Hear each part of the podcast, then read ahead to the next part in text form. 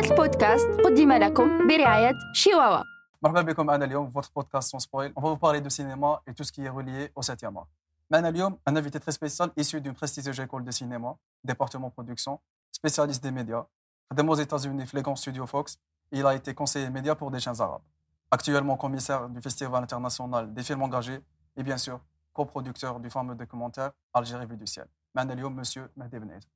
Chakfin. Comment Bonjour. allez-vous monsieur Mehdi Très bien, merci. Chaudement. On va parler aujourd'hui de cinéma. On va Oui. parler de qui est votre passion. Avec plaisir. Euh, je voudrais commencer par vous demander est-ce que le fait d'être issu d'une famille d'artistes, où votre père, euh, M. Slimane Nessa, a été dramaturge, dramaturge et écrivain de renommée, est-ce que cela vous a incité à vous orienter vers le domaine du cinéma ou c'était plutôt un choix motivé par votre passion? Incité, non. Mais euh, effectivement, ça a mené petit à petit vers ça, parce que vous êtes exposé, à- dans mon cas, j'étais exposé au théâtre, j'étais exposé aux tournées théâtrales, à d'autres artistes. Et notamment, mon père était photographe. Mon père avait des appareils photo, il prenait beaucoup de photos, beaucoup de photos familiales de notre vie, auxquelles j'ai pu accéder très tôt. Donc, c'est ce, et j'ai eu moi-même mon premier appareil photo, je crois, à 8 ans. Et, euh, et donc, j'ai commencé à prendre des photos. Et à l'époque, euh, euh, je parle comme un vieux quand je dis à l'époque, mais à l'époque, disons que c'était l'argentique. Donc, il fallait prendre une photo puis la développer. C'était des, des pellicules de 24 poses ou 36. Et c'était un budget. Donc, j'avais le droit à une pellicule par mois. Cette contrainte vous obligeait à faire des choix. Et c'est dans la construction du choix et de la photographie à prendre qui est venue cette, euh, cette envie de continuer à faire de la photo, de la composition, qui te mène après petit à petit vers le cinéma. Donc le cinéma, le cinéma a été votre premier choix vis-à-vis de On est- Ah non, je, non, non, je suis passé par une période où je voulais être pilote de Formule 1. On m'a expliqué que ce n'était pas trop le genre de la maison. Après, je voulais être chirurgien. J'avais une période où je voulais être pédiatre chirurgien. Et puis petit à petit, je suis parti vers, euh, vers la photographie et le cinéma. Bah, la photographie et le cinéma. Donc euh, Voilà. Mais je suis passé par Babzoa où j'ai fait sciences exactes physique. C'était une autre passion aussi. c'était une passion pour La physique, je l'ai découvert tardivement. Je l'ai découvert vraiment en terminale. Et c'était un peu cela qui vous a poussé Oui. à... Euh, bah, non, non, non. Je, je suis, euh, qui m'a poussé quoi Aller à Babzoa Ah oui, à faire- Non, non, Babzoa, c'était que mes parents trouvaient. Il n'y avait pas d'école de cinéma en Algérie. Et donc, je, il, était, il fallait qu'on s'organise pour que je puisse partir à l'étranger. Et, que, et mes parents ne voulaient pas que je passe de la terminale directement à l'étranger dans une école. Donc, il fallait que je passe par euh, pour apprendre certaines choses de la vie. Après, vous avez choisi de faire... Vous avez fait l'école de cinéma en France. Voilà. Et Alors en fait, euh, après, il y a eu un concours, donc je suis entré à la FEMIS, et après la FEMIS, euh, dans ce processus, je me suis beaucoup intéressé aux images de synthèse et aux nouvelles technologies de l'image, l'arrivée du numérique, et l'école avait des partenariats avec le Canada d'ailleurs, et euh, j'avais mené comme ça un, programme entre les deux écoles, au Canada et, en France, sauf que comme j'étais algérien, ils ne m'ont pas donné le visa. J'ai dû céder ma place à la fin, ce qui m'a un peu énervé. Mais une prof, euh, une prof de développement, une script doctor qui était venue euh, à la FEMIS, avait aimé le projet sur lequel je travaillais et elle m'a emmené aux États-Unis. c'était quel projet aussi Alors en fait, c'était une- un, un- un projet qui racontait l'histoire de mon grand-père D'accord. et euh, que je n'ai pas complété d'ailleurs. Et le personnage, elle, elle voyait bien Omar Sharif euh, euh, jouer le rôle.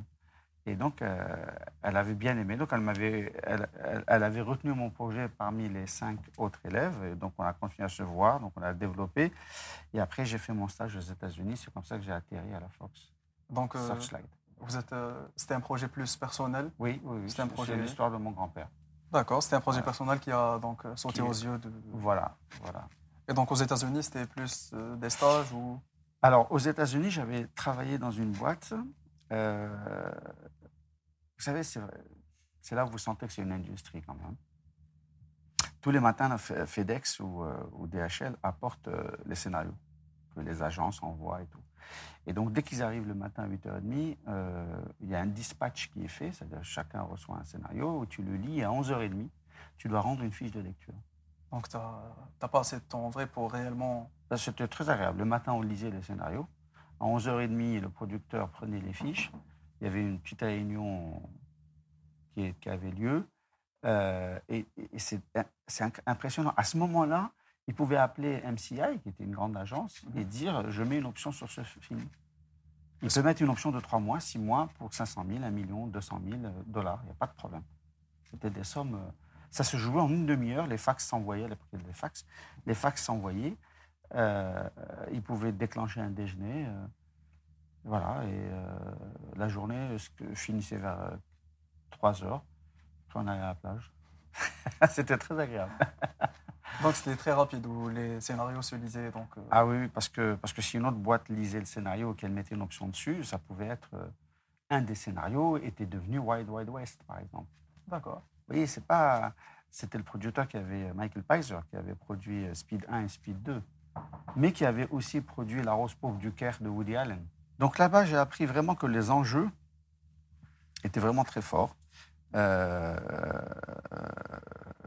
et que, et que la réactivité était beaucoup plus forte qu'en Europe où euh, vous pouvez mettre trois semaines à lire votre scénario et encore. Est-ce que vous trouvez que c'est plus une bonne ou une mauvaise chose? Le fait que ça soit aussi rapide. Ce n'est pas une, affaire de bonne et de mauvaise. C'est comme ça que ça se passe là-bas. D'accord. C'est-à-dire qu'un certain nombre de paramètres ont fait que ça se passe comme ça.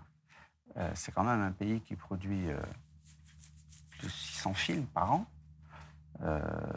c'est en termes de prestige, euh, de, de, c'est le premier cinéma au monde, même si le premier c'est l'Inde en termes de volume, mm-hmm. chiffre. Hein. Mais c'est quand même euh, là-bas que ça a commencé. Et donc, euh, vous avez plusieurs types de cinéma. c'est très dynamique. Ce que je voulais dire, c'est que, -ce que, à votre avis, est-ce que le fait que ça soit aussi rapide ou que ça soit, entre parenthèses, aussi industriel, puisse tuer, entre parenthèses, l'esprit du cinéma? Est-ce que vous pensez que c'est le cas où, au contraire, ça permet de développer encore plus le cinéma. Il faut se dire une chose. Là, là où vous avez une industrie forte, principale, que ce soit ce qu'on dit euh, les blockbusters, ça veut dire qu'il y a de l'argent.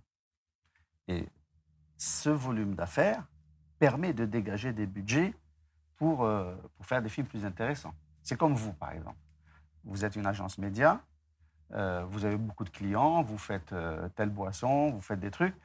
C'est ce gros volume d'affaires qui vous permet d'entretenir une radio comme Joe, qui est en développement et qui permettra plus tard d'être sur la FM, par exemple. Vous voyez? C'est pas Joe ne gagne pas de l'argent, c'est pas possible. Mmh. donc, c'est ça qui cette, cette concentration intelligente peut aider parce qu'elle fait place à... Les gens qui aiment le cinéma, ils aiment tous les cinémas. D'accord. Parce que je parle un peu de ce sujet, parce qu'à un moment, c'était un peu le débat de Martin Scorsese, ce qu'il avait, avait, ce qu'il avait dit sur les Marvel, hmm. les blockbusters et les Marvel, comme quoi ça tuait petit à petit. Alors, c'est pas. Il y a eu. Ce qui est en train de se passer, il faudrait que vous lisiez le Nouvel Hollywood. Mhm. il, y a eu euh, un cinéma de studio qui centralisait tout, jusqu'à peu près dans les années, jusqu'à l'apparition des Spielberg, des Scorsese et tout. Mais qu'est-ce qui les a aidés à faire ça? C'est que les caméras étaient accessibles et euh, il y avait aussi une période de conscience politique. Il y avait une nouvelle génération, les baby-boomers, après la Deuxième Guerre mondiale, qui voulaient autre chose. Et ces gens-là voulaient un autre discours, raconter de d'autres histoires. Et donc, ils ont pris le pouvoir, pas matériel, ils ont pris le pouvoir par le contenu, par les idées de ce qu'ils voulaient raconter. Et là, les studios, c'est bon. Eux savent parler à leur génération. Je ne vais pas casser la boucle, mais je vais l'amplifier. C'est ce qui a donné le nouvel Hollywood et la génération des Scorsese. Et donc, il y avait une composition entre, entre des, des, Star Wars, des, Scorsese, et, euh, tout, ça vivait en bonne composition les marchés étaient. Euh, tu verras jamais un, Star Wars à Cannes, mais il y a des événements comme Cannes qui amplifient. Euh, mais en même temps, les studios, ce qu'ils peuvent gagner avec, euh, avec des gros blockbusters comme Star Wars, ils peuvent investir chez les autres.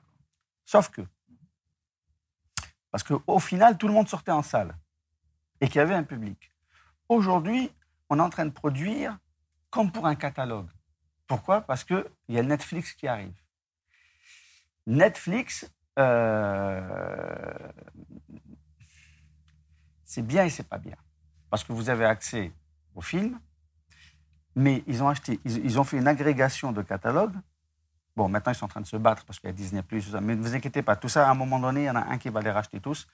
Et, donc on se dit, euh, on va produire pour euh, tant de millions de personnes. Ces gens-là, n'as pas besoin de les séduire, ils sont déjà abonnés. Et donc c'est là où, dans un premier temps, puisqu'on est dans une guerre d'agrégation et que les prix vont être tirés vers le bas, notamment des productions, mais pas des abonnements, parce que. Donc il y a une période un peu de, redistribution des cartes. Est-ce que des Scorsese vont disparaître euh, C'est leur génération qui va partir, qui sera remplacée par. N'oubliez pas qu'en face, on a des réseaux sociaux. C'est-à-dire qu'on a une génération euh, qui aura du mal à avoir euh, un contenu d'une heure et demie. Ils sont tous accrochés à des trucs de 40 secondes, même pas 15. Donc là, il y a un groupe. C'est pas un problème de, de, cinéma, c'est un problème d'éducation culturelle, c'est un problème de notre lien à l'image qui est en train de changer. Vous savez, c'est comme les acteurs. Aujourd'hui, on prend un acteur parce qu'il a 150 000, euh, comment on appelle ça, followers sur Instagram. C'est pas un critère artistique. Vous voyez, c'est c'est un problème qui est maintenant international. Est-ce que c'est un problème? Je ne sais pas. En tout cas, c'est une réalité. C'est la réalité. Elle va forcément. Euh, moi, je pense qu'elle va mener à. On va passer par une période un peu. Un peu je dis plus problème. Mais de toute façon, je vais vous dire une chose. Ça ne reflète que la société. Euh, regardez, beaucoup de nos aînés vous diront qu'on a l'impression que la génération des lycéens ou des jeunes étudiants est beaucoup plus, moins politisée. Il y en a qui le sont et ça donne des, choses radicales, mais il n'y a pas une masse commune qui se battent ou qui discutent de certaines idées ou options sociétales. Il y a ceux qui ne sont pas concernés, ils veulent faire ça, ça, ça pour gagner de l'argent, et un autre qui est super exalté politiquement. Et donc voilà, ça se, je continue à observer et je n'ai pas encore. Euh, je sais que je trouverai mon plaisir. Euh, euh, grâce, au, grâce au numérique, je dispose à peu près et de ma collection de DVD, hein, parce que j'ai pu, j'ai pu par chance transformer tout ce que j'avais en VHS en DVD. Netflix propose des choses. Je suis abonné à Netflix depuis le début, mais maintenant je commence à m'ennuyer, franchement. Donc je suis obligé de zapper, d'aller chercher. Parce que maintenant que vous êtes... C'est-à-dire vous vous retrouvez avec plusieurs abonnements mhm. ah, qui font un sacré budget. Oui. Et le, la qualité diminue de plus en plus, où on voit maintenant, vu qu'il y a du monde, il y a beaucoup plus de films et deux, trois séries ou films qui sont de très bonne qualité. Est-ce que maintenant, vous, par exemple, est-ce que vous avez toujours le temps de regarder des films ou des séries? Alors, j'ai toujours le temps de regarder des films et des séries. Ça, c'est un temps que je prends. Je ne regarde pas comme avant. Euh, je, bon, D'abord, c'est pas lié. Euh, avant, j'étais étudiant, j'étais célibataire, donc j'allais au cinéma. Je me souviens, moi, je pouvais voir, je crois, je crois que mon record, c'était 96 ou 97. J'ai dû voir 380 films ou un truc comme ça dans l'année. Je faisais que ça, vous voyez. Euh, après, en hiver, bien sûr, on regarde plus la, je regarde plus des, de, de, de, de, films à la télé, des choses comme ça. Mais euh, au cinéma, quand je suis à l'étranger, oui, j'aime aller. Quoique là, je suis parti voir La Dernière Reine au cinéma parce que je voulais le voir en Algérie. Et euh, c'est toujours un plaisir euh, particulier. Et vous en avez pensé quoi pour La Dernière Reine? Très joli film. C'est un très bon film. Est-ce qu'en ce moment, il y a des films, qui vous ont, des films ou des séries qui vous ont marqué ou Alors, les plus récents? Vous savez, moi, je suis pas. c'est pas une affaire de récent c'est qu'à un moment donné, je peux rentrer. Euh, euh, d'abord, moi, je suis très documentaire. Et je suis. Euh, en ce moment, je suis dans une période où je regarde beaucoup de, films sur l'environnement, des choses comme ça. mais je suis passé par une période où je ne supportais pas de regarder une œuvre de deux heures, par exemple. J'arrivais pas. Ma vie était un peu trop. Donc, du coup, là, je renoue. D'abord, j'ai commencé par des, par les, les, Scorsese, comme vous dites. Euh, j'ai vu après les 2001, euh, l'Odyssée de l'espace. J'ai revu tous les grands classiques, euh, à l'Est d'Éden, Les raisins de la colère. C'était soit avec la chaleur, là, c'est bien. Tu Est-ce qu'il y a un type de cinéma qui vous a, qui a influencé votre style donc, euh, Ah, moi, j'ai été influencé par, euh, par, par les Scorsese. Ouais, c'est- Et, euh, parce que quand j'étais en Algérie, euh, on n'avait pas une grande offre quand j'étais étudiant ici. Donc on avait quelques VHS et je trouvais que c'est- c'est- c'est- cette, cette, euh, cet univers italien aux États-Unis, c'était un peu comme nous, on partait ailleurs. Donc ça, ça m'a... Comment, comment... Ils ont ramené quand même de la Méditerranée en Amérique. Et comment... après, plus tard, ça s'est renforcé parce que quand j'ai fait mon stage là-bas, euh, effectivement, euh, la, la- la singularité culturelle entretenue aux États-Unis était un gage de survie pour ces communautés. C'est-à-dire que c'était quelque chose qui leur permettait de se développer, de s'unir et d'exister, alors que le communautarisme en Europe était mal vu parce qu'il fallait s'intégrer dans quelque chose euh, qui d'ailleurs euh, dont il faut parler. Mais euh, voilà, donc il y avait deux. C'était assez intéressant. Chez Scorsese, c'était euh, comment être italien et américain. Ouais. C'est toujours la question d'ailleurs. Scorsese a de très bons films. Personnellement, c'est, je pense que je le mettrais parmi mes réalisateurs préférés. Oui. Ce qui est bien chez Scorsese, c'est que, vous voyez, regardez, il y a toujours la légèreté de quelque chose de bien fait, avec beaucoup de plaisir, de la belle musique, des beaux plans, mais vous avez toujours une grande idée de fond. C'est jamais léger. C'est bien emballé, mais en même temps, c'est très profond. Ouais. Il y a son dernier film, par exemple, Irishman, qui faisait 3h30. Ouais. Personnellement, ça m'a pris, ça m'a pris, je pense, trois jours pour pouvoir le finir. Alors que d'habitude, je finissais les films de Scorsese sur un seul coup. Mais The Irishman était un peu lent pour une génération comme la mienne et on avait à un moment plus l'habitude à des films plus courts, des vidéos plus courtes. Ça m'a pris un peu de temps de le finir pour réellement le visualiser. J'ai dû le revoir une deuxième fois. Mais il faut une troisième pour le coup, Si tu connais sur Scorsese, coup. si tu connais Scorsese, moi j'ai vu quelques plans comme ça, j'ai compris qu'on était un peu dans un esprit entre entre euh, Goodfellas, c'est, pour moi, c'est, et Casino. voilà, pour moi, c'était, Bon, je savais qu'il faisait 3h30. Ça s'est terminé avec euh, un kilo de raisin, ouais. la clim, je ne peux pas le dire, et j'ai vu le film.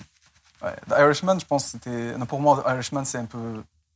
C'est un peu un message d'au revoir pour les films de mafia de Scorsese pour ses fans. C'est un peu un side joke, une blague entre les gens qui connaissent Goodfellas et Casino.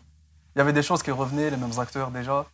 Bon, les mêmes acteurs là, vous euh, il y a, l'esprit troupe euh, de Scorsese avec ses De Niro et Joe Pesci. Al Pacino, et- cette Al fois. Pacino et. Bon, Euh, c'est presque une pièce de théâtre en fait. Et puis c'est toujours ce jeu là, il va partir avec eux. C'est fou. Quand vous regardez les films des années 40, euh, vous retrouvez aussi cette singularité. Chaque époque génère chez euh, ces acteurs. Et je pense qu'il a voulu dire ça, c'est ceux de cette génération. Les années 60, 70, c'est ces trois-là. Ouais, C'était un message d'au revoir, même pour. euh, c'est entre style. lui, euh, Coppola, voilà, c'est c'est un peu Un les peu de Italiens. quoi. Kubrick. ouais. Voilà, le et style, peu. John Cassavetes, et tous ces gens-là, c'est une époque. Est-ce que vous arrivez à voir la singularité de, de l'époque de maintenant? Est-ce que vous avez. Vous arrivez à Ah, la contenir maintenant, maintenant? Maintenant. Maintenant, on est dans un cinéma euh, qui est beaucoup moins politisé parce que le discours a été pris par les, par les pense-t-on, par les réseaux sociaux. Euh, ce qui fait la force d'un propos au cinéma, c'est aussi la capacité, cette espèce de rendez-vous qu'une société puisse rencontrer le film au même moment et faire débat. Il n'y a pas, parce qu'aujourd'hui, ça se voit par cascade. Donc, est-ce que je vois le cinéma d'aujourd'hui? Oui, c'est un cinéma par moment. On, on sent qu'il y a une polarité européenne, D'accord? il y a un point focus européen, et que tous les films méditerranéens autour de la Méditerranée essayent de, de séduire, non pas ce marché, parce que ce n'en est pas un assez fort pour nous, ou en tout cas suffisant, mais de séduire au niveau de la critique. Voilà. Donc je n'arrive pas à distinguer encore euh, des Roma euh, qui vont nous marquer. Quoi. D'accord. Est-ce que vous pensez que maintenant, par exemple, le, le cinéma européen est en train de reprendre, peut-être, entre parenthèses, reprendre la place qu'il avait pendant la nouvelle vague, par exemple, ou c'est toujours, euh, c'est toujours le cinéma américain qui règne sur le cinéma international? Alors, tu n'imagines pas à quel point, pendant la nouvelle vague, le cinéma américain était dix fois plus fort. Ouais. C'est comme ça qu'on a mis les systèmes de, de redistribution. Que, quand sortait un western en France, c'était l'équivalent des ch'tis. Vous voyez? Mais à côté, il y avait cet autre cinéma où les Français, les Italiens, les Allemands, les Anglais défendaient leur singularité. Vous voyez, ne croyez pas, aujourd'hui, parce que vous êtes un passionné de cinéma et qu'on lit et qu'on on apprend ce que de cette époque, ne croyez pas qu'en chiffres, c'était, euh, c'était, tout ça, c'était même pas 5-6% du chiffre, euh, même en fréquentation. Hein. Donc c'était pas aussi grand que c'est. C'est pas aussi grand. Mais regardez comme ça reste marquant. Qui se souvient de cette pléthore de westerns, euh, de, de films ou de vacances? Il y avait, il les westerns, euh, euh, le, film de l'été avec tout le monde en maillot. Le cinéma, c'est aussi une façon de voir. L'image n'existait pas. Comme... Les gens n'avaient pas de portable, n'avaient pas de télévision, il y avait quelques magazines.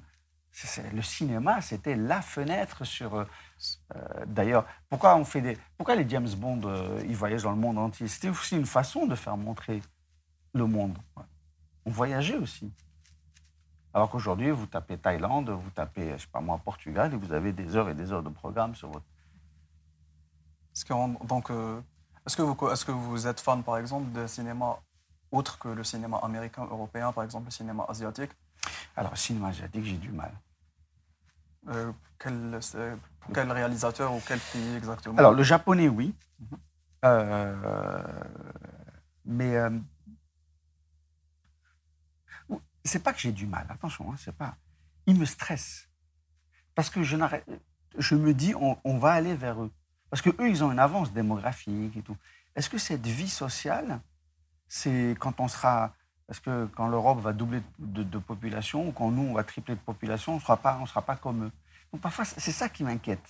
Ce monde, ils sont nombreux, mais ils sont tous tout seuls. Sauf peut-être en Chine.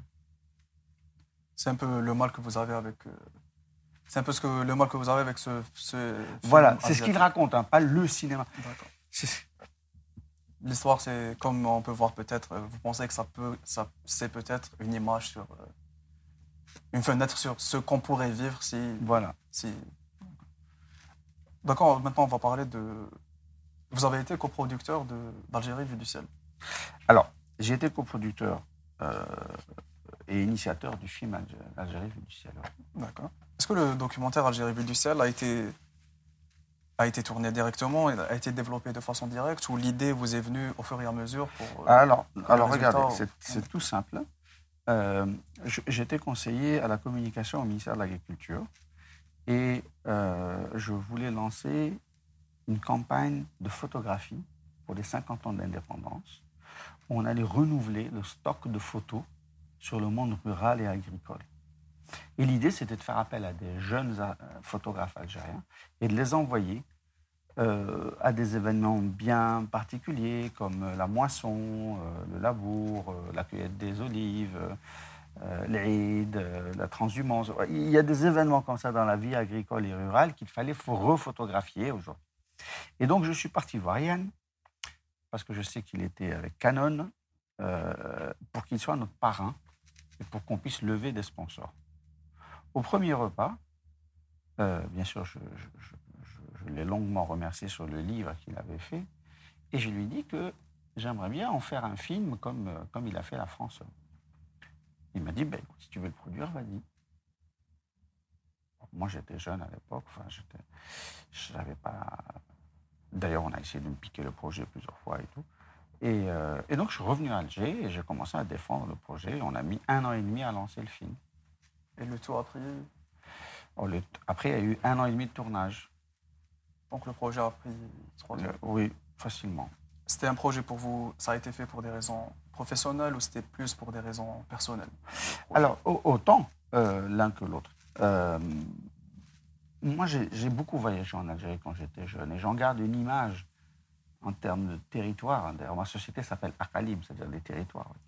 Et j'ai toujours un lien à, mon pays lié au, voyage par la route. Quand mon père faisait des tournées, on voyageait beaucoup. Hein, C'était 700, 800 km à chaque fois. Et quand vous avez 10 ans, c'est fascinant ces paysages. Puis, les années 90, j'étais étudiant en France. Et avec ce qui s'est passé dans les années 70, il y avait une mauvaise image de mon pays qui était transmise. Et qui n'allait pas avec la, joyeuse que j'avais dans la tête. Moi, j'étais très heureux en Algérie. D'ailleurs, je suis parti pour faire des études et revenir. Dans ma tête, c'était tout simple. Et donc, il y avait un sentiment comme ça de, quelque chose qui n'allait pas. Les gens étaient contents de leurs vacances en Tunisie, au Maroc. Et quand ils revenaient euh, en été, ben, l'Algérie, on comptait les morts. Donc moi, j'étais un peu, un peu humilié, un peu triste. Donc l'idée de faire ce film, c'était une réponse à, ce malaise, euh, d'offrir un beau film à une nouvelle génération, parce que je suis persuadé que euh, un enfant qui grandit avec l'idée qu'il est dans un bel endroit, quel qu'il soit, c'est quelqu'un qui sera d'autant plus ouvert sur les autres et sur le monde. Donc voilà, c'est un peu la réponse. Euh, Donc c'était une réponse pour. Euh, voilà. Est-ce que le film, le documentaire Algérie vue du ciel a été tourné en utilisant des drones ou plus en hélicoptère? Non, on l'a tourné en hélicoptère parce que, vous savez, il faut se remettre tu vois, la technologie, ça change beaucoup. En 2012-2013, les drones, c'était pas ce que c'était. Aujourd'hui, vous voyez des gens faire beaucoup de choses avec des drones. D'ailleurs, c'est un peu ce film-là qui a lancé cette course. Tout le monde se met à filmer sa région et c'est très bien. Je suis ravi.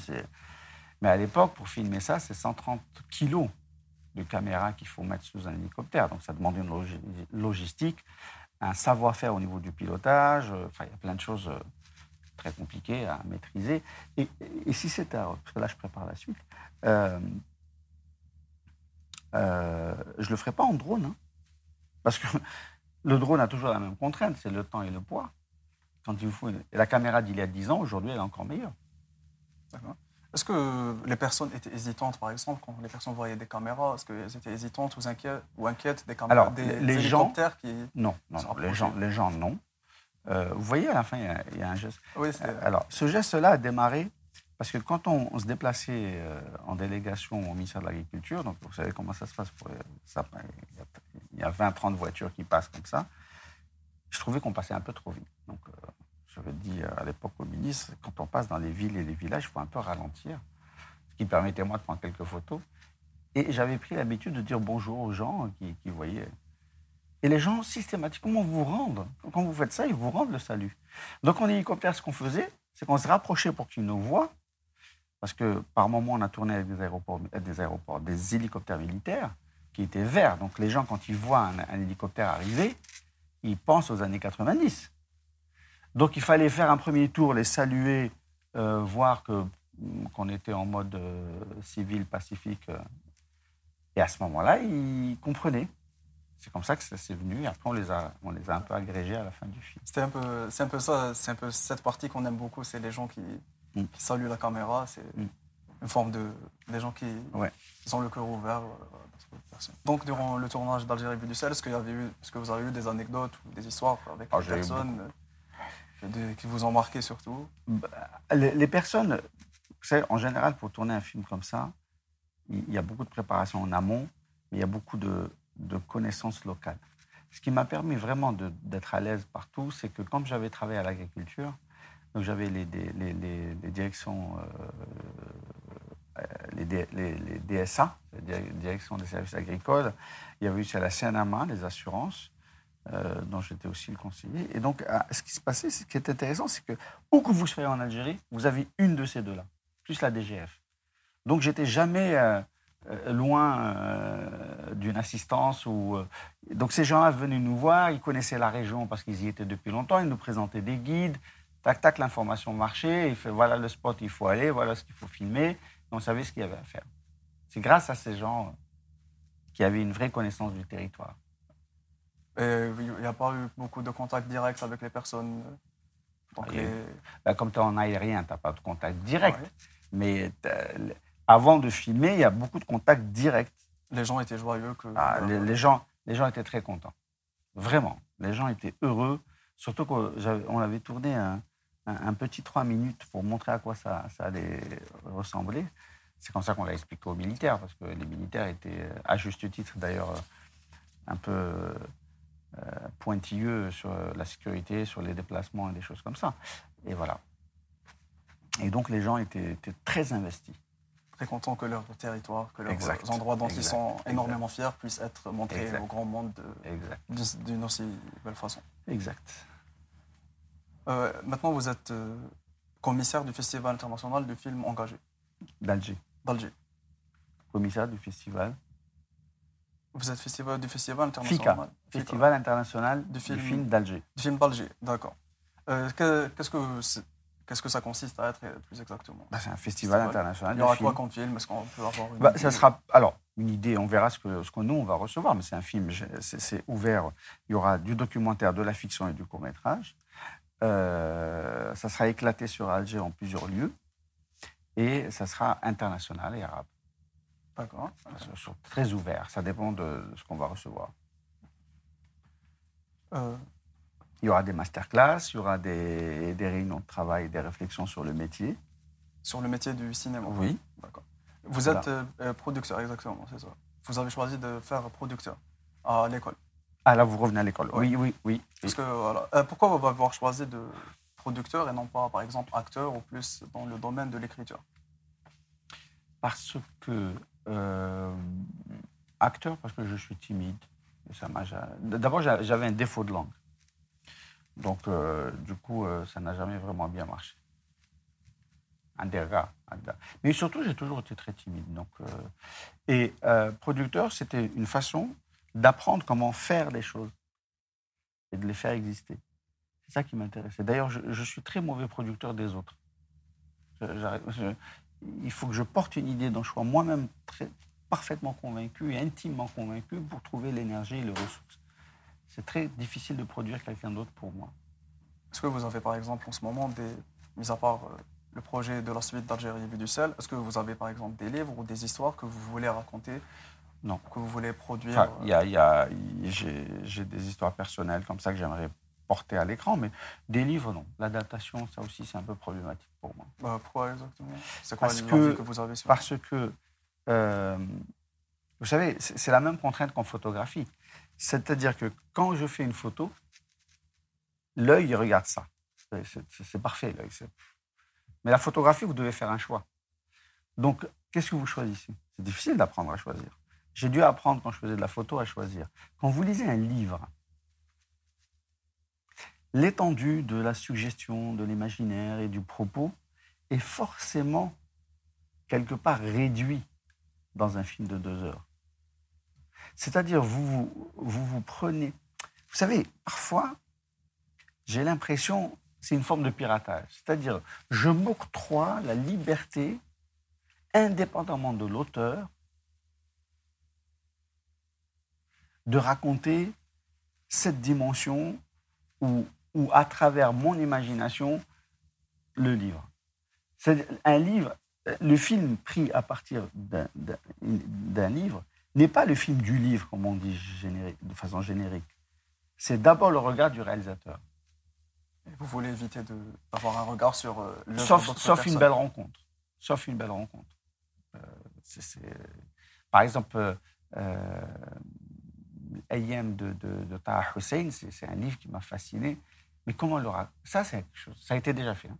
Mais je me dis, voilà, peut-être ça, oui. C'est la seule fois où je me suis vu parce qu'il y avait quelque chose de fort. C'est souvent compliqué de, c'est souvent compliqué de raconter les, les, livres au cinéma, quand par exemple, ce que j'ai pu voir, c'est le film par exemple L'étranger, où on a essayé de raconter un grand livre de la littérature et c'était un peu compliqué dans le cinéma de pouvoir sortir cette image d'absurdisme. C'est compliqué parce que déjà, c'est une histoire franco-algérienne, Camus, l'Algérie, la France.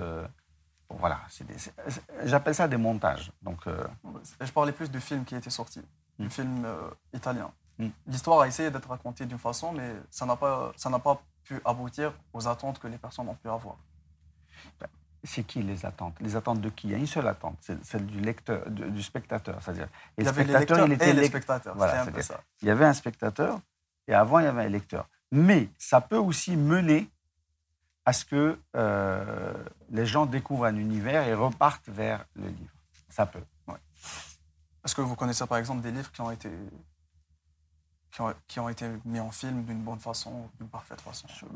C'est toujours compliqué. Les raisins de la colère. Les raisins de la colère. Mais quand vous lisez Steinbeck, vous voyez bien qu'il y a ça du livre, il y a ça qui est arrivé. Mais ça m'a ça m'a emmené à, à lire tout, tout, tout l'auteur. Euh, pour le cinéma algérien, qu'est-ce que vous pensez quoi maintenant, en ce moment, du cinéma algérien? Il y a eu, par exemple, les livres de. Déjà en termes de livres pour le cinéma algérien, il y a eu Le Harir, par exemple, de Mohamed Dib. Et pour le cinéma algérien en général, vous, vous en pensez quoi en ce moment? Ou en va, c'est. Vous pensez quoi du cinéma algérien? Alors, le cinéma algérien, en ce moment, il est en reconstruction. Euh, dans la situation euh, du monde, c'est une façon importante, majeure, que notre pays ait une voix culturelle, le théâtre et le cinéma. Euh, le ciné ça veut dire qu'il y a deux portes pour moi. Il faut renforcer l'aide euh, à la production et renforcer aussi euh, la présence de salles et le parc de salles. C'est avec ces deux polarités que. Commençons par ça, parce que c'est ça qui va ramener un volume d'affaires qui va faire que d'autres problèmes vont apparaître et sur lesquels on devra euh, apporter une réponse, notamment les télévisions. Notamment le- la télévision, donc développer un peu. Bah, la télévision devrait diffuser un peu plus d'œuvres cinématographiques, actuelles ou passées. Euh, les chaînes privées qui sont privées, euh, qui sont étrangères quand il s'agit de, de remplir leurs devoirs, mais qui sont algériennes quand il s'agit de facturer, ça aussi c'est un problème. Donc pour le cinéma algérien, qui a pu, on a pu, donc, euh, ça fait quelques années, enfin beaucoup d'années, on a pu gagner un Oscar, on a pu, grâce au film Z. Mais vous savez, euh, gagner un Oscar, gagner la Palme, c'est bien ça. Mais est-ce que vous avez gagné votre public? À cette époque, Non, à toutes les époques. d'accord? C'est ça la question. Parce que euh, tous ces prix-là sont utilisés à des fins euh, ou politiques ou de marketing pour ramener des gens dans les salles. Mais nous, ce qu'on doit surtout gagner aujourd'hui, et notre plus grand prix, c'est le public. C'est avoir un public, le fidéliser. On n'arrive même pas à le comptabiliser. Si je vous dis, euh, vous êtes journaliste, chroniqueur, combien de films on a produit l'année dernière? Combien de films on a produit les dix dernières années? Quel est, combien, par- combien de personnes? Ouais, Il n'y a pas encore euh, une comptabilisation réelle. Il n'y a pas une statistique. euh, Aujourd'hui, je peux vous dire combien la dernière reine a été vue en France, combien elle a généré d'argent, mais je ne peux pas vous le dire en Algérie. Pas encore. Il faut encore des mois, le temps que l'information monte, qu'elle soit traitée. puisse euh, comptabiliser. Vous pensez que c'est énormément important qu'il y ait une comptabilisation des... Comment Non, ce n'est pas une affaire de comptabilisation, c'est une affaire de données. C'est les données qui vous permettent de prendre des décisions. Bien sûr, oui. de construire. données, maintenant, Voilà. c'est tout aussi important Voilà, que c'est chose parce que ça permet de... Exact. C'est dans ce sens-là, d'avoir c'est pas pour. euh, c'est juste, voilà. Vous faites quelque chose, comment vous savez si c'est bien ou pas? Quand vous lancez des chaînes de télévision, vous devez savoir qui elles touchent comme personne, quelle est leur audience, euh, euh, par rapport à l'investissement. euh. vous voyez, c'est c'est stratégique aussi. Donc, pensez que c'est peut-être plus important de fidéliser le public et puis peut-être vouloir créer, créer déjà un public, le fidéliser ensuite. Ensuite, quand vous dites l'Algérie, c'est, admettons, l'Algérie, c'est euh, 30 millions de spectateurs. Ben, il faut leur envoyer du film après. hein. Ouais. Mais vous savez que vous avez 30 millions de personnes euh, qui sont prêts à payer un euh, temps pour voir un film. Donc voilà un volume d'affaires. Ce volume d'affaires, il demande, je ne sais pas moi, 20, 30, 40 films par an. Est-ce qu'à l'époque où on avait gagné, par exemple, la Palme d'Or pour le film Chronique des années de Brest, est-ce que le public existait et était fidélisé Il y avait plus de salles d'aujourd'hui. Le film a fait plus d'audience à l'étranger, ce qui a donné une image à l'Algérie. Mais la Palme d'Or, n'oubliez pas qu'à l'époque, c'était les pays qui présentaient des films. Donc on était dans une situation un peu euh, post-indépendance. euh, c'était beaucoup plus politisé. Aujourd'hui, c'est un marché. hein. C'est-à-dire quand, vous, quand un film algérien euh, part à Cannes, il n'y a que nous qui le voyons comme algérien. Eux, ils le voient comme un film. Donc, alors attends, toi, c'est un film. Ah, c'est intéressant cette histoire. Bon, écoute, en France, euh, la deuxième, troisième génération, c'est un marché de temps. tatati, C'est comme ça que ça se passe. Il y a un peu de. Avec, avec le Hirak, il y a eu un peu d'émotion, tatati. Donc, on a mis en avant quelques. Il faut bien. Il y aura toujours un petit vernis politique que, les pays auront, euh, que ces pays européens auront à notre égard, parce qu'eux-mêmes l'ont perdu. Ils sont tellement dans, dans le factuel. ont plus. bah, c'est toujours sympa d'avoir le cette, cette vieille idée du petit film euh, magique, ils a- à tel point qu'ils voient de la magie partout, même là où il n'y en a pas. Il y a euh, des fois des films algériens qui sont, qui sont projetés en France, par exemple. Oui, mais, mais vous avez regardé combien d'Algériens vous avez là-bas? Les, les Algériens qui vivent là-bas, moi quand je vivais là-bas, j'aimais bien voir les films algériens. Donc il y a, il y a une demande, c'est un marché. Ok, il y a 5 millions, 3 millions de personnes.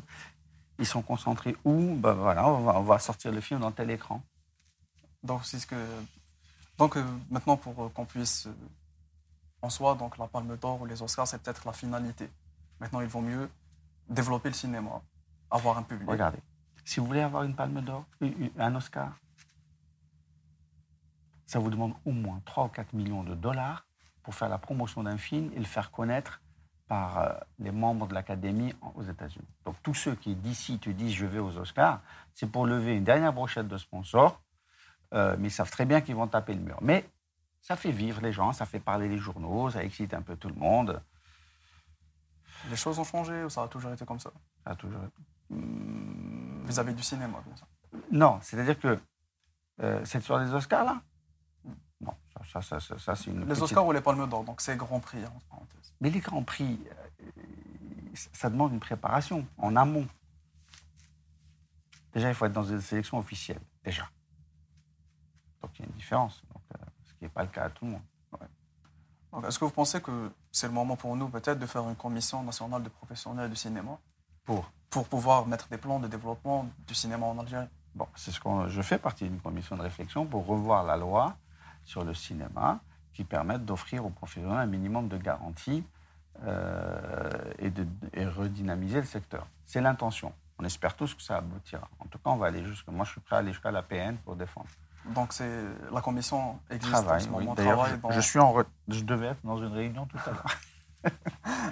J'ai un alibi. en- Si vous étiez en direct, j'aurais un alibi en direct. On peut toujours vous envoyer une, Non, non, merci. une partie pour les voilà, Il était avec nous. Maintenant, autant que figure de référence dans l'industrie du cinéma, et un exemple pour les jeunes Oh, aspirants. Merci beaucoup. C'est un peu trop plaisir. pour moi. Non, mais- Parce que voilà, je pense que vous êtes un jeune, euh, vous êtes un exemple pour les jeunes qui veulent Alors, réussir je- dans le domaine. D'accord. Parce que je sais pas. euh, Quels sont les conseils que vous pourriez donner aux gens qui Ah, veulent La faire leur chemin question. Ben, La mauvaise question. Vous savez quoi? Quand je vois comment les jeunes font, c'est moi qui apprends d'eux. Parce qu'ils font avec les moyens du bord. Ils utilisent à fond Internet pour apprendre. Et ils font. Ils sont moins inhibés que, que moi, par exemple. Et je suis assez admiratif. Donc la vraie question, c'est que c'est moi qui dois regarder un peu plus ce qui se passe en bas, en termes d'âge, parce que vraiment, euh, vous savez ce que vous faites là, regardez, vous avez trois appareils photo, moi j'en ai deux à la maison, je n'ai pas fait un podcast depuis qu'ils sont rangés dans leur boîte. Pourtant, vous fixez du discours. Il y a moi, il y a quelqu'un d'autre, il y a dix personnes qui vont passer ici. Vous fixez du discours. Vous, là, quand vous mettrez ça sur les plateformes, les gens qui regardent, celui qui veut se faire une idée de ce qui se passe en termes de cinéma en Algérie, il verra peut-être 4-5 personnes, pas forcément moi, hein, il verra en tout cas des gens, il dit, oh, voilà ce qui se passe là-bas. Ça, cette transmission de la connaissance n'a pas de prix. Alors qu'avant, il fallait euh, trouver le livre qui raconte là-dessus. Pour fabriquer le livre, il faut trouver l'universitaire qui veut bien le faire, le financer. Vous voyez un peu ce que vous mettez euh, à disposition d'eux. Et pourtant, vous avez quoi là? Là, vous avez. Là, il y a, Je sais pas moi, il y a peut-être 800 000 dinars de matos au bas mot. Enfin, minimum. On n'est pas loin, tu vois. Par l'équipe technique a la réponse à ça. Ah, je peux te donner les prix. C'est pas ça. C'est-à-dire que ramener au nombre d'heures, vous, vous imaginez ce que ça vaut? Ouais. Ça reste quand même. euh, je- ne pensez pas à moi, parce que ça fait prétentieux. Mais si vous avez quelqu'un qui. euh, Vous ramenez un Bedjaoui, vous ramenez euh, ces grands monsieur-là qui, qui, qui ont 40 ans de, de- de- ou 50 ans d'histoire du cinéma, vous le filmez pendant 2, 3, 4 heures, c'est éternel ce qu'il va vous dire. Parce que le mec qui va venir travailler sur le cinéma dans 20 ans, il aura besoin de savoir comment ça a commencé. Par exemple, quand vous me dites euh, euh, la situation du cinéma, euh, elle trouve sa source dans l'ONSIC. On a créé l'ONSIC, ils ont fait leur film, après ils l'ont fermé. Il leur a dit, bon ben voilà, maintenant c'est la privatisation, et hop, chacun se débrouille. Ils leur ont donné, d'accord, ils leur ont donné des appartements, ils leur ont donné une subvention. Et, nous, quand on est arrivé après, pourquoi, pourquoi moi, je n'ai pas le droit à une subvention? Tu vois? Puis tout d'un coup, on recentralise. Et puis, Ben, J'ai demandé plus parce que voilà, parce que voilà, comme vous avez dit, des jeunes fils pourraient voir ça. Il y, a, il y a la volonté de travailler, bien sûr, mais il manque un peu des fois, dès que l'expérience, ce que vous avez pu voir durant votre parcours. qu'ils vous prenez un jeune, regardez, vous prenez un jeune de 25 ans. Il sait beaucoup, lui là, je ne sais pas quel âge il a, il connaît beaucoup plus ses appareils photo et la, la- la photographie en général, comment faire sa lumière tout, que moi, par exemple, à 22 ans, parce que je n'avais pas accès. C'est il a plus fallu que à l'école. Oui. ce qu'on n'a pas encore. C'est ce que ces personnes, ces jeunes, dans moi, on n'a pas encore pu découvrir de façon aussi proche que peut-être. Et puis après, lui, il peut aller chercher des tutos sur Internet pendant Oui, deux, trois sûr. nuits blanches. Et il essaye et hop, il arrive. Il arrive à quelque chose. Ouais. Nous, il a fallu qu'on arrive à l'école, qu'on mette l'exercice, qu'on sorte le projecteur. Vous voyez? Donc, il y a du positif. Maintenant, la vraie question, tous ces jeunes qui arrivent sur le métier, est-ce qu'ils auront assez de journées de travail pour vivre Tu vois là, je ne sais pas si tu es payé pour faire ça, mais euh, si tu avais des enfants, une maison, des voitures, des assurances, des, choses comme ça à entretenir, ben, trop challenge. Euh, Un dernier mot pour la caméra, pour Ah ben, notre- votre public et notre public. Je suis ravi qu'il y ait des podcasts. Il faudrait multiplier les champs, multiplier la parole, créer des collections comme ça de, de dire et de savoir. Peut-être, je suis sûr que je ne serai pas le plus intéressant d'entre eux. Mais c'est Ça nous a fait énormément plaisir. Non, ce que j'essaye vraiment sincèrement de dire, c'est que euh, souvent on fait des podcasts euh, parce que c'est le truc à la mode. Mais dans nos pays qui manquons euh, de fixation d'histoire professionnelle, là aujourd'hui c'est le cinéma, mais combien de, professeurs de médecine hein, euh, ont fait des choses euh, miraculeuses, fortes, mais dont on n'a pas l'histoire N'oublie pas que quand vous allez dans d'autres pays, ils ont leur interprofession qui filment, ils ont des conférences, ils se filment. Ils font ça depuis 20, 30, 40 ans. Euh, nous, c'est depuis que le numérique a démocratisé. Euh, tu n'allais pas faire une caméra, tu vois, quand, aujourd'hui, un appareil photo vaut 3 000 euros. Avant, la moindre caméra valait 50 000 euros. On n'avait pas accès à ça. Vous voyez? Ouais. Donc, euh, c'est- franchement, je suis, euh, je suis reconnaissant de ce que vous faites. euh, Merci beaucoup. quelle que soit le... toute démarche dans ce sens est la bienvenue. Merci beaucoup, M. Beneza. Je vous en prie. Merci beaucoup à notre public d'être resté avec nous jusqu'à la fin. Merci au public d'avoir supporté nos dires pendant une heure sous cette chaleur. Merci beaucoup. Je vous rappelle que c'est une journée à 42 degrés. هذا البودكاست قدم لكم برعاية شيواوا